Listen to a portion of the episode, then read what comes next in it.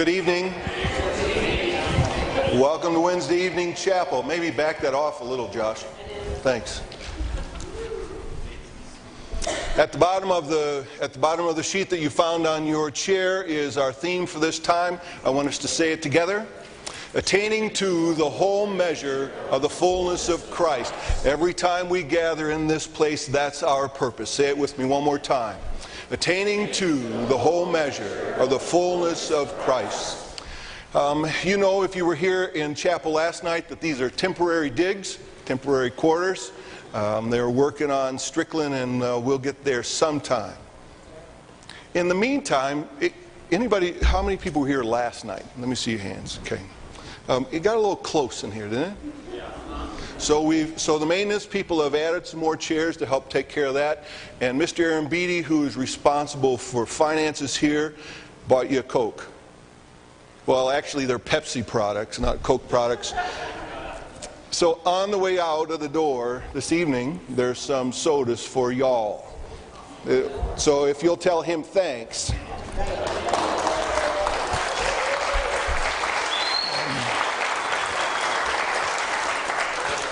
In fact, what I'd like what I'd like is a couple of volunteers, if you'll raise your hands, a couple of volunteers to move those two containers from there to here, right at the end of the service, so we don't have a log jam there. Okay, I, volunteers, a couple guys. Okay, so if you just make your way and make that happen, that'll that'll help us. At the top of the page is a reading, is our prayer that I want us to begin our service with. So would you stand and let's, we'll read it responsively. I'll read the first part and you'll read the part in bold. Jesus Christ, you come to transfigure us and renew us in the image of God. Jesus Christ, light of our hearts, you know our thirst. Lead us to the wellspring of your gospel. Jesus Christ, light of the world, you shine into every heart.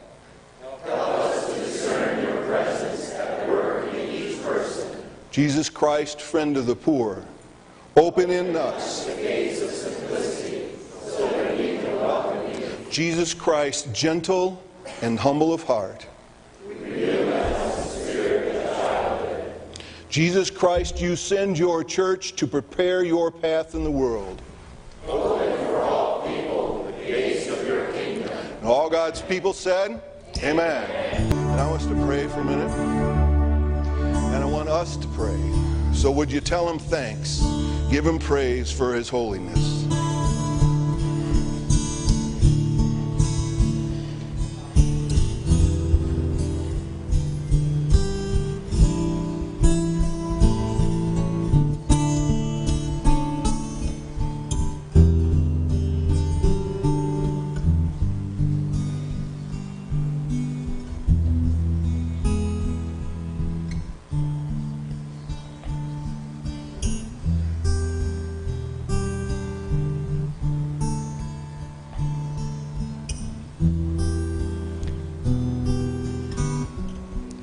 Tell them how much you need them?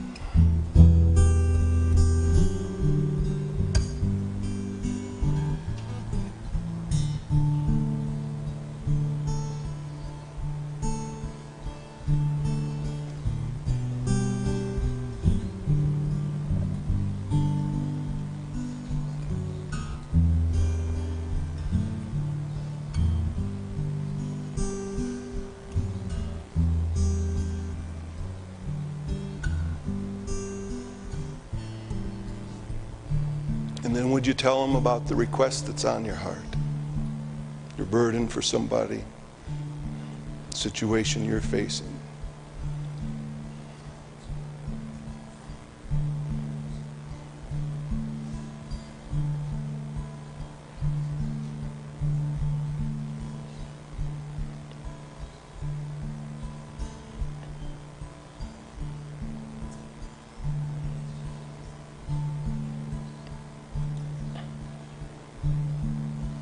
Would you ask Him to continue to speak to us?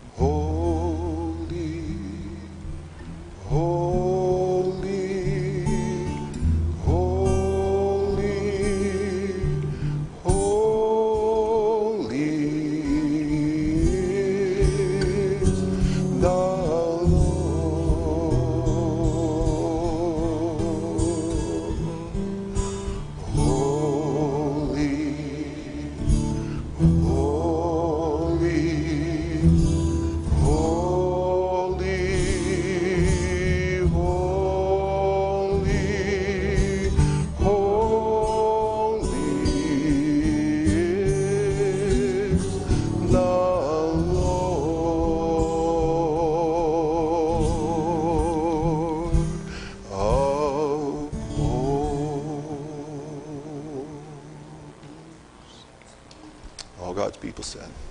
Amen. You may be seated.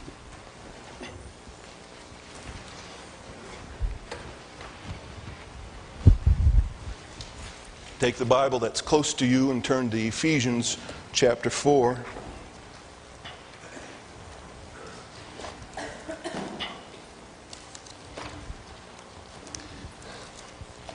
Ephesians chapter 4, it's a familiar passage of Scripture. We're going to get to two verses, but I want you to have it in front of you so what I'm about to say makes some sense.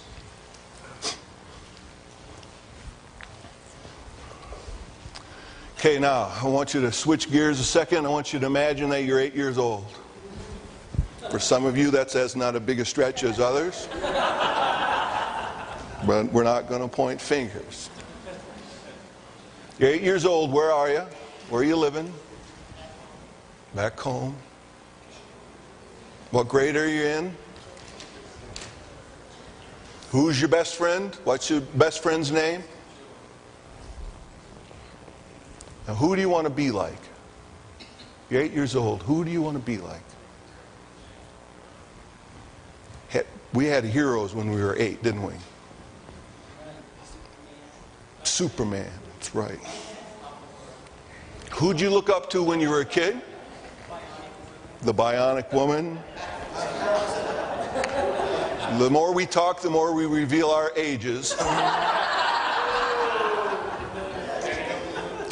and the people that the people that were your heroes, I, I, want you to admit it. Didn't you? Didn't you try to look like them?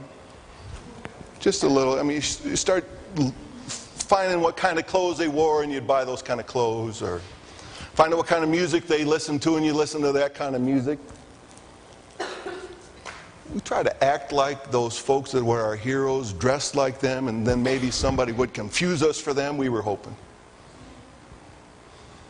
I want to be like. One of my heroes was Al Kaline. And I won't ask for the hands of people who know who Al Kaline is because it's everybody that's close to my age. Billy Martin called Al Kaline Mr. Perfection. All the rest of his team play, teammates just called him Six. Played right field for the Detroit Tigers for 19 years. He retired in 1974, so that tells you how old he is. Not me, it just tells you how old he is. Played his whole life for that team, 22 years, was elected to the Hall of Fame on the first ballot. Batted right handed, threw right handed, so did I. Wore the number six on his jersey, jersey, and so did I, well, at least when I had a jersey. His first name was Albert, but he went by Al, and I did too well, kinda uh, just depending on what my friends called me. He made lots of money playing baseball. I liked to play baseball. and so, kind of on goes my hero uh, connection with Al Kaline. He was, when I was eight years old, I wanted to be like Al Kaline.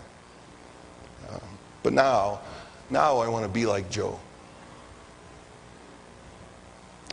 Our heroes, the people that we look up to and admire, they influence how we live our lives.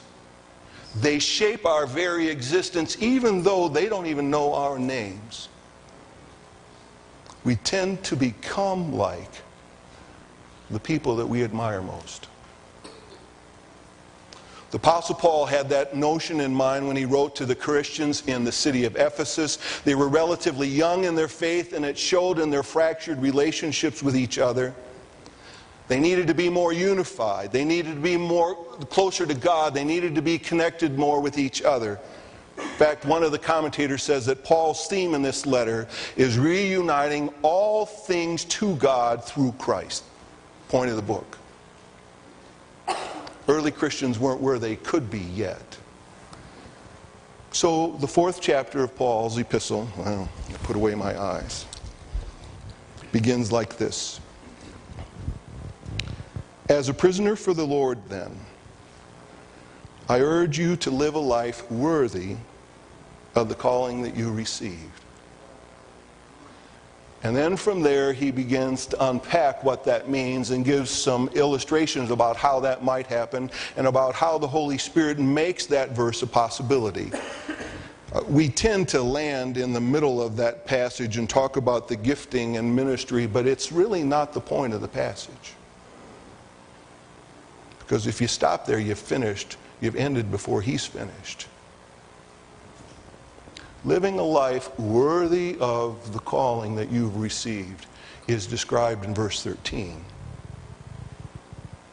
Until we all reach unity in the faith and in the knowledge of the Son of God and become mature, attaining to the whole measure of the fullness of Christ. That's the point. That's the aim. And as usual in this passage, Paul's words fall all over themselves in trying to get the idea across. As well they should. You know, he is trying to describe the indescribable, isn't he?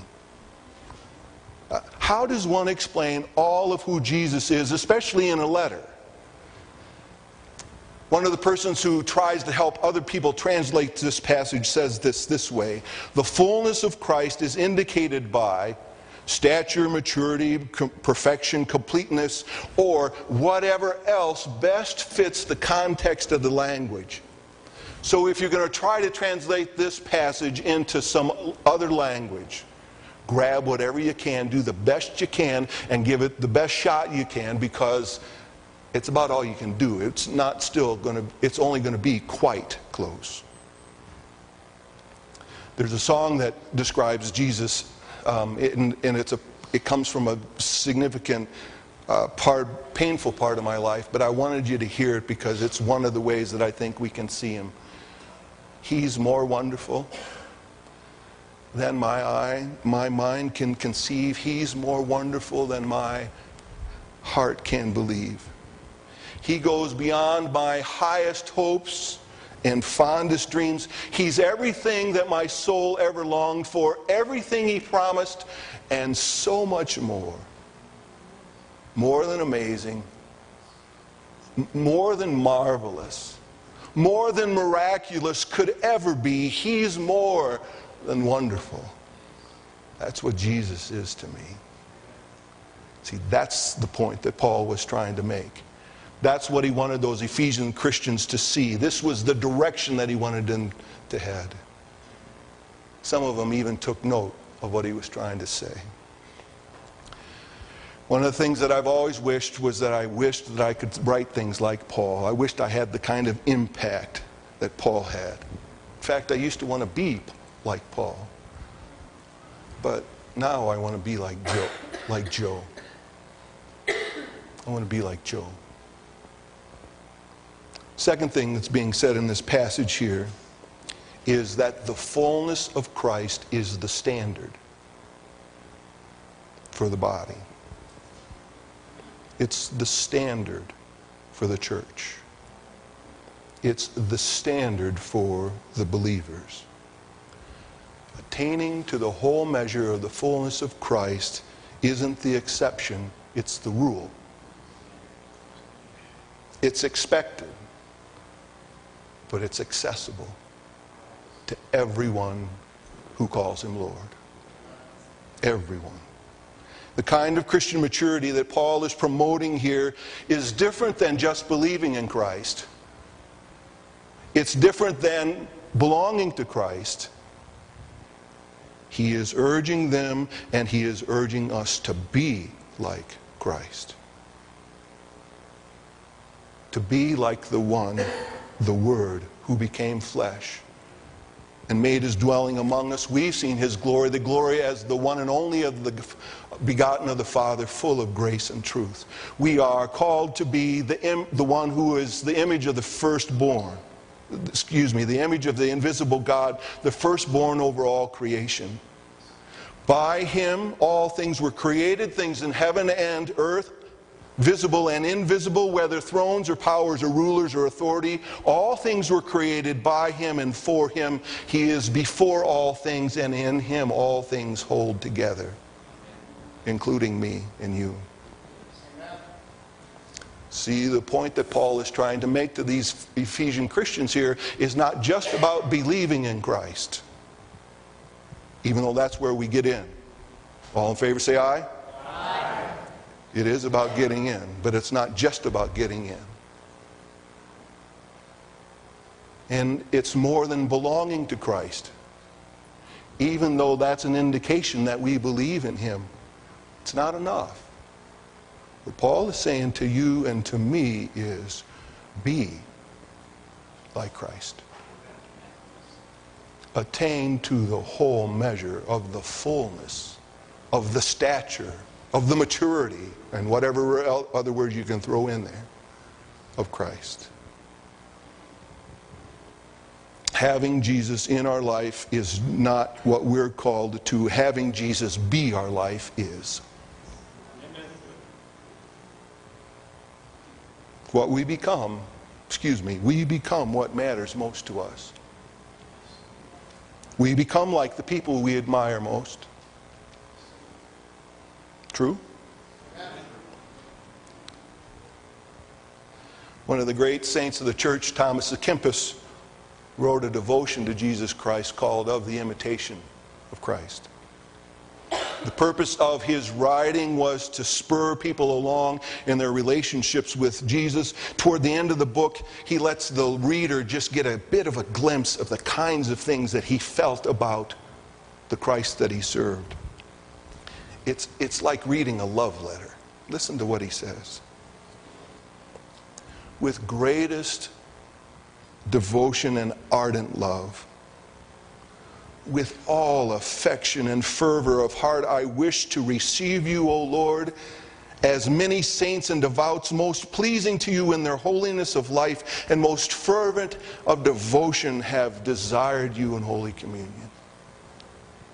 Oh my God, everlasting love my final good, my happiness unending. I long to receive you with as strong a desire and as worthy a reverence as any of the saints ever had or could have felt. And though I'm not worthy to have all of these sentiments of devotion, still I offer you the full affection of my heart, as if I alone had all these most pleasing and ardent desires.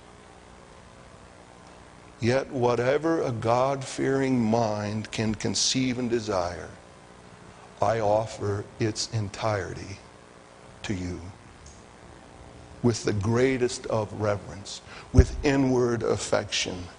I wish to keep nothing for myself, but to offer to you willingly and most freely all that I am and all that is mine.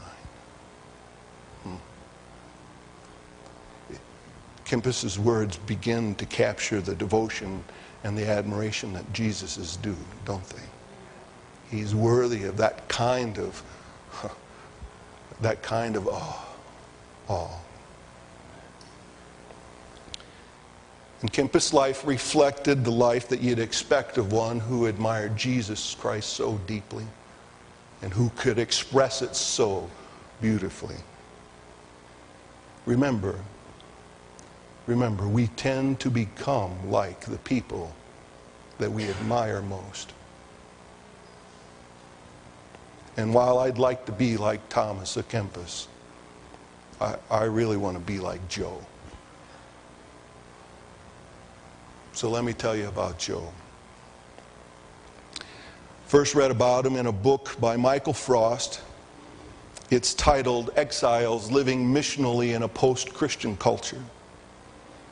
It's a book that has been challenging me and my notions of ministry. It's a book that's been pushing me, pushing me to consider who I am and, and what it is that I truly desire. It's been asking me, okay, so who do you want to be like? And what do you want to do about it? And how's that going to impact your ministry? And in the middle of this soul searching book comes this story. It was new to me. Maybe you've heard it. Tony Campolo tells the story of a reformed drunk whose name was Joe, marvelously converted at a Bowery mission. Joe had been an incorrigible wino and no one who met him ever expected him to be anything other than a homeless drunk. So, the transformation that occurred in Joe's life after his conversion stunned everyone who knew him. Filled with the Holy Spirit, Joe became the most caring person that anyone ever associated with the mission had ever known. He spent his days and his nights at the mission serving both the homeless and the drunk, as well as the Christian workers who served there. He considered no job beneath his dignity, whether it was cleaning up vomit or scrubbing the toilets after careless men left the bathroom filthy. Joe did what was asked with a soft smile on his face and with gratitude for the chance to help. He could be counted on to feed feeble men who wandered in off the street and to undress and tuck into men bed, tuck into bed men who were too inebriated to take care of themselves. So one Sunday in the mission, the evangelist was delivering his evening message to the usual crowd of sullen men and silent guys who were waiting for the preacher to finish so they could get their meal. And when the evangelist made his regular appeal for people to come forward to accept Christ, one repentant drunkard came, shuffled down the aisle to the altar, and then he knelt to pray. And he cried out to God. He kept shouting at the top of his lungs, Oh God, make me like Joe.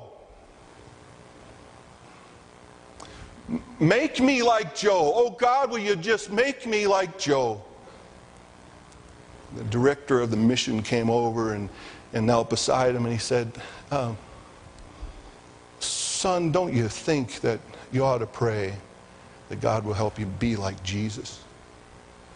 And the man looked up at him with quizzical eyes and said, Is he like Joe?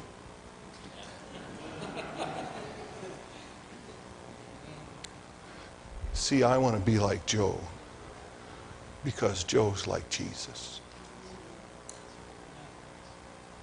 Let's pray a minute.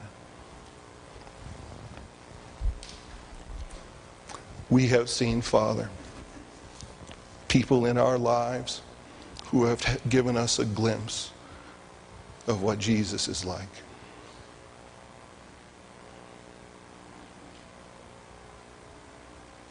We pray in new ways.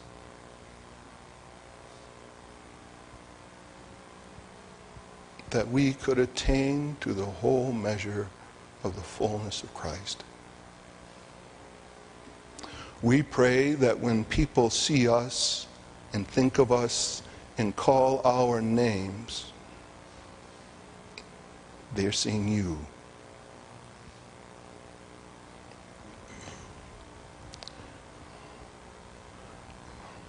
If it's all right, Father, we'd like to be like Joe because he's like Jesus.